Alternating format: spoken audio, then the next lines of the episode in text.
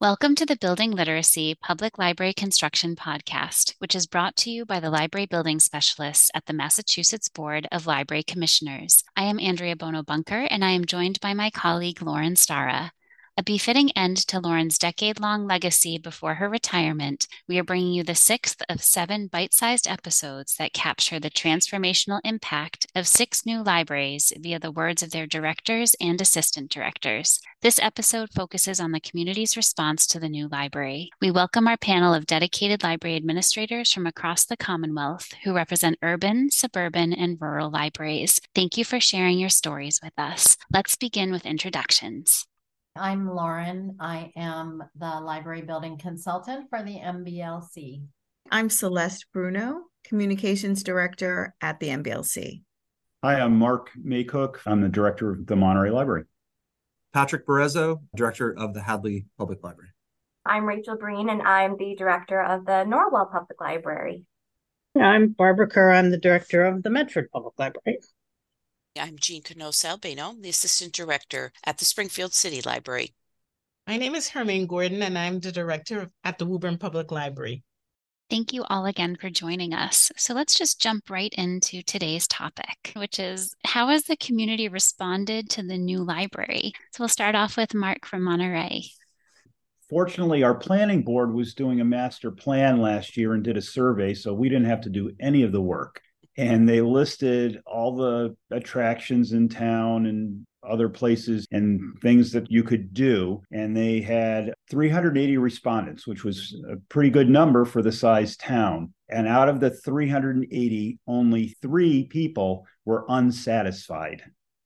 68% were very satisfied, which was the highest ranking possible, you know, which was 20 points higher than the next on the list. You know, granted, as I've said before, a lot of these things were things like the Appalachian Trail or the Lake Garfield Beach, but I was happy to see that people in town really do appreciate this. They saw the work going on. They've come and used it and they're happy. And like I said, I'm really happy that it was the survey done by someone else. It wasn't just the choir, it was the whole town. I can't believe that all the people that were happy have been here yet, but it's really good to know that they're really happy with it. So our job is to find those three people and get them in here. Sometimes I feel like you can't satisfy everyone, but 68% uh-huh. is amazing and That's wonderful. That's great. Patrick, how about Hadley? I don't really have a specific quote or story, but we have so many interactions every day with people. We've always had a lot of support in the community. I mean, we've always had people that believed in the mission of the library that, you know, were appreciative of what we do. But I think definitely since we moved into the new library and it's just such a game changer and such a great addition to the community a great improvement to the community. We get so many comments that are just very casually appreciative of what we're doing and it's just like well we're coming to work and doing our job. But it's much appreciated. It's really great to be noticed and appreciated in that way for just doing a good job and doing it you know in a facility that people feel like is adding something to their lives. We just get that feedback all the time and it's a great feeling.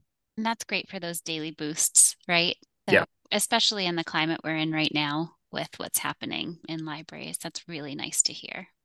And Rachel, how about Norwell? The response to the new library has been, you know, overwhelmingly positive. We've been open for two years now, and we're still getting first time visitors who haven't been in since the old library and are just blown away by the new facility and everything we're able to offer now one of our library associates shared with us that one day a patron came up to the main desk and told her, I love your library. It's better than going to church. So it's been wonderful to get such positive feedback. And, you know, we're just so grateful for the community's support and, you know, love of the library.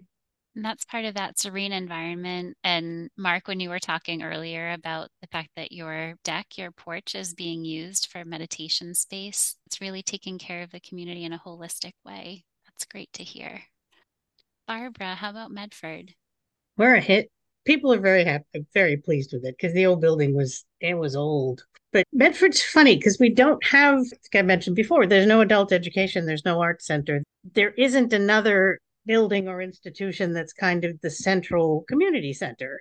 And we planned that. That's actually written into the grant application was we wanted to be a center for community activity, which we really are. And it's kind of like everybody was like, oh, thank God there's somewhere to go now. So that people are meeting there and people are working there. But the thing that I'm really enjoying is the nanny brigade because we had people before when they came to the story times, they wanted to stay afterwards and socialize, but there wasn't anywhere to go.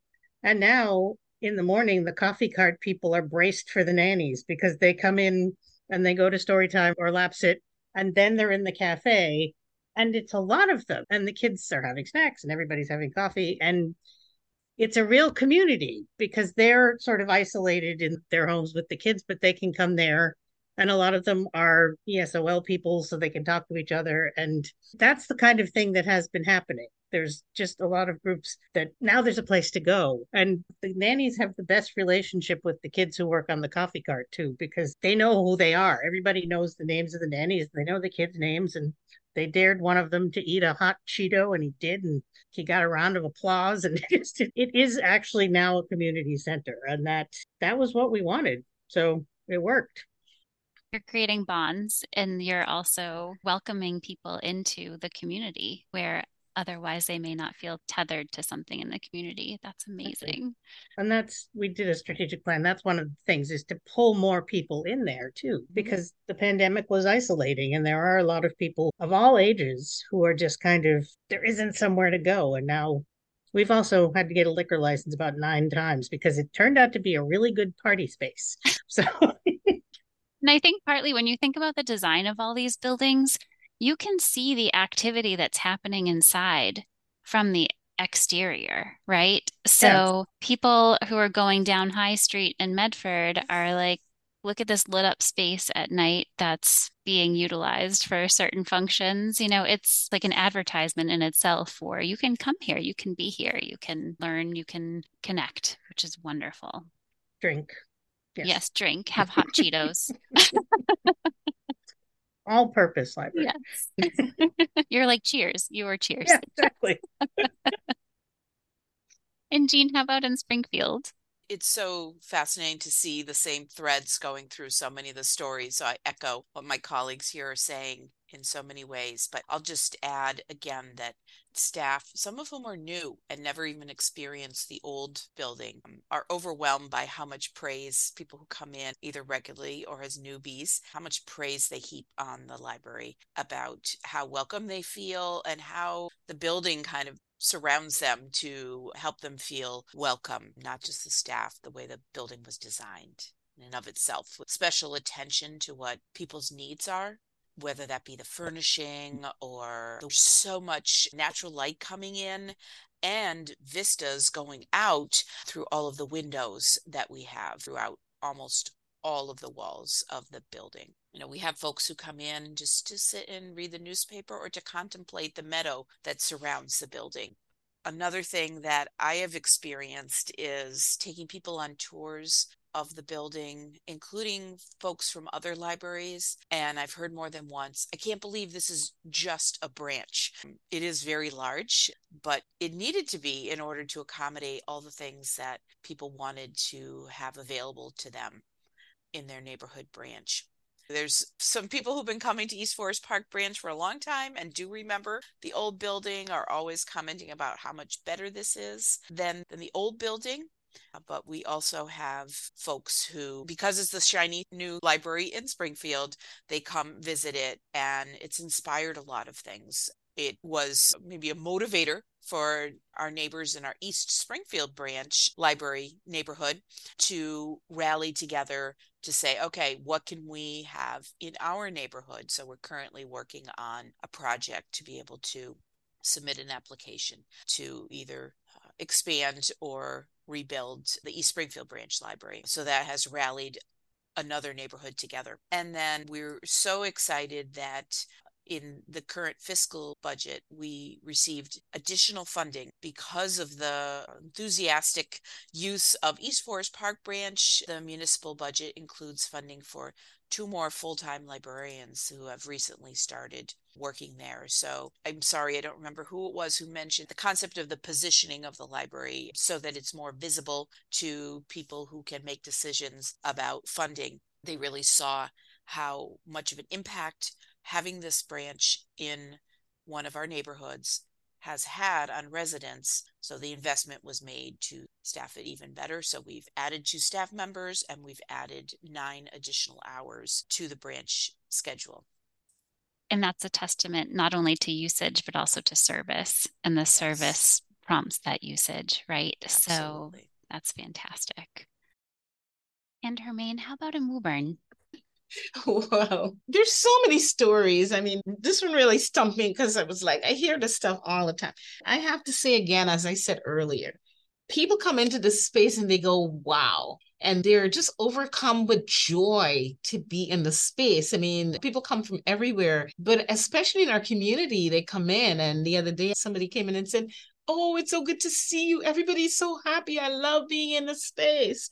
And it's something about the whole atmosphere, it's the aura, it's the people in the building, it's everything that we're trying to do to bring people in and help them to feel that this is their place you know, all of the little things, you know, from the displays that go up. It's greeting the people. It's also the really great stuff that we do in terms of just making the building welcoming, making the teen room a great place for the teens to come in and, and know that it's their space because they can actually do stuff in there. There's a wall that they can write on and do things like that. So I can't think of one thing. I know community groups are always happy.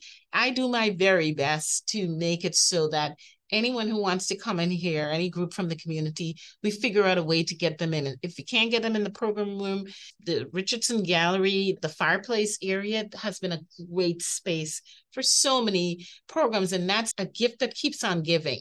You've had musical programs in there. We've had ESL people meeting in English at large, conversation groups in there. We've had a poetry slam in there with the teens. And we try to make it so that we can offer them a space to do what they need to do. So I can't think of one specific quote that stands out, but I think it's just a general joy at being in space. And, you know, that makes me very joyful to know that people are happy in a space.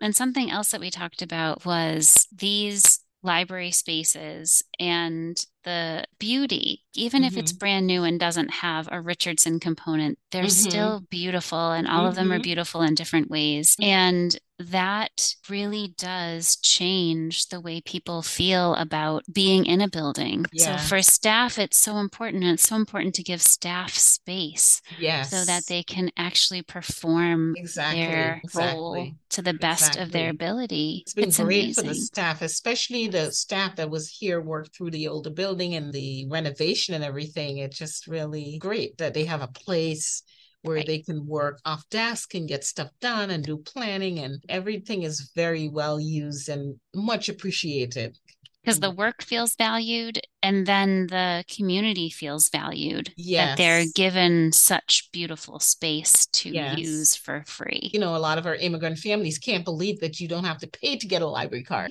for free we get yeah absolutely and everything yes. in here you can use amazing yeah Thank you again to all of you for sharing your story or your stories, because it really is difficult to find just one about how the community has responded to these new library buildings. I do want to end this episode with a quote from Emily Anthes. She wrote this wonderful book called The Great Indoors The Surprising Science of How Buildings Shape Our Behavior, Health, and Happiness. So if you have some time, should pick up a copy. It's fascinating. But she says this is what good design does it expands what's possible, it nudges us in the right direction, supports cultural and organizational change, and allows us to express our values. Good architecture can help us lead healthier, happier, more productive lives, create more just, humane societies, and increase our odds of survival in a precarious world. It can be the infrastructure on which we build a better future even if it doesn't make us immortal.